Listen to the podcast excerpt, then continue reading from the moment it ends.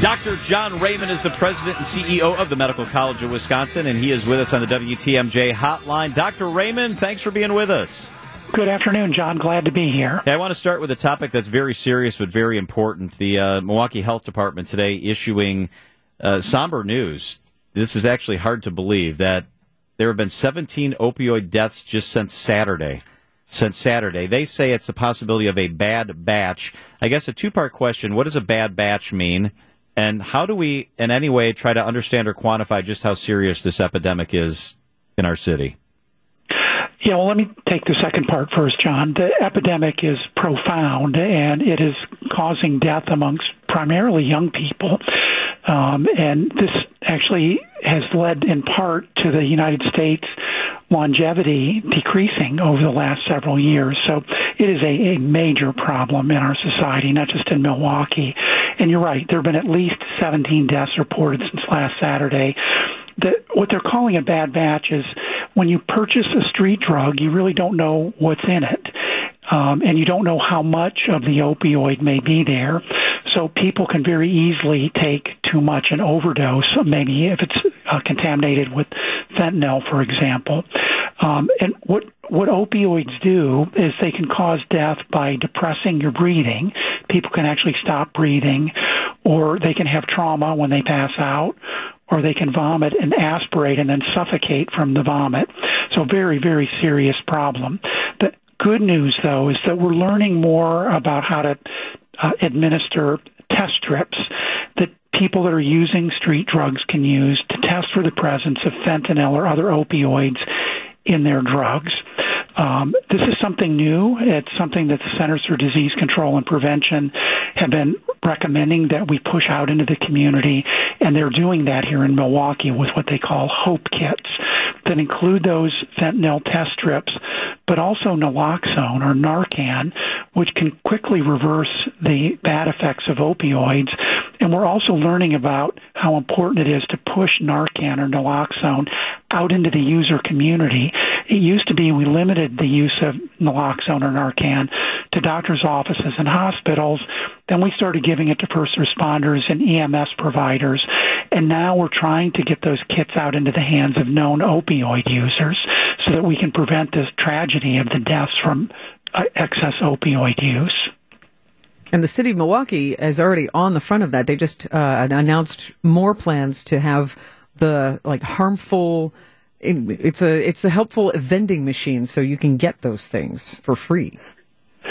Yeah, I, again, this is a really radical change in thinking, just in terms of trying to make sure we prevent the deaths and um, certainly working on the root causes of opiate use and addiction, but recognizing that what we've done up to this point hasn't worked. So doing something like providing these free kits is a is a radical change and probably the right move. Now, Dr. Raymond, you know I enjoy a good theme. Active April is something I saw on Twitter, and I'm like, okay, I can get more physical, I can get more active this springtime weather. But I found a study because I think we all hear, oh, make sure you get 10,000 paces in a day. But I found a study that said walking 8,000 steps one to two times a week could improve your health as much as that or, or significantly. Yeah, thank you. It's it's actually a really good study. This was published in the Journal of the American Medical Association using a venerable old database called the NHANES or the National Health and Nutrition Examination Surveys. And what they showed using an accelerometer, so um, it wasn't a diary where people remembered, they actually measured people's activity. They showed that if you took 8,000 steps one or two times per week, that your risk of death in the ensuing decade was reduced by about 15 to 16 percent. And good news for people that don't want to do 10,000 steps a day, at least. It seemed in this particular study, there was very little difference between doing 8,000 steps every day and 8,000 steps one or two times a week.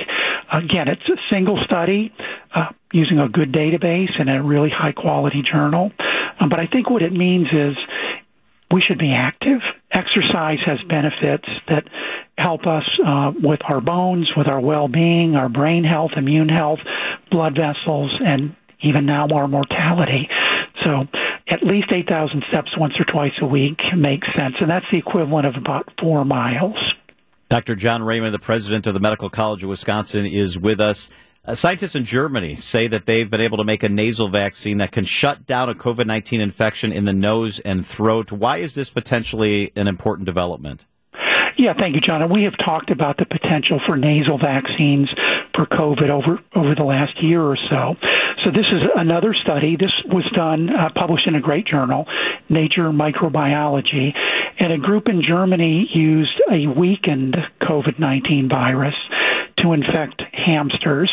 And what they were able to show was that if you administered this weakened virus as a vaccine, that it prevented subsequent infections from COVID 19, a more virulent strain. And um, this has promise. I think the reason that people want to do nasal vaccines is they're, they're easier to use than getting a shot, and they activate the mucosal immune system, whereas the typical vaccines you get by an injection activate primarily uh, the IgG and the IgM limbs of the immune system. The nasal vaccine also activate the IgA limb, which is present in your nose and your mouth. So the idea is to interrupt the infection before it can take root right at the source of entry in the mouth and the nose. But I'm not sure uh, that the safety profile of using a weakened or an attenuated COVID 19 vaccine has been demonstrated. There are at least four nasal vaccine under, uh, vaccines under development in India, China, Germany, and the U.S. And hopefully, we'll have some good clinical trial data to support both their safety and their efficacy sometime in the near future. Dr. Raymond, we always have more questions than we have time for, so we will have even more important questions for you next Tuesday, but we always have to ask you what is your good news for this week? I heard that you were at the Brewers home opener yesterday and that they looked really good. Yeah. So Oh, I think you ought to go to all their games as a good luck charm.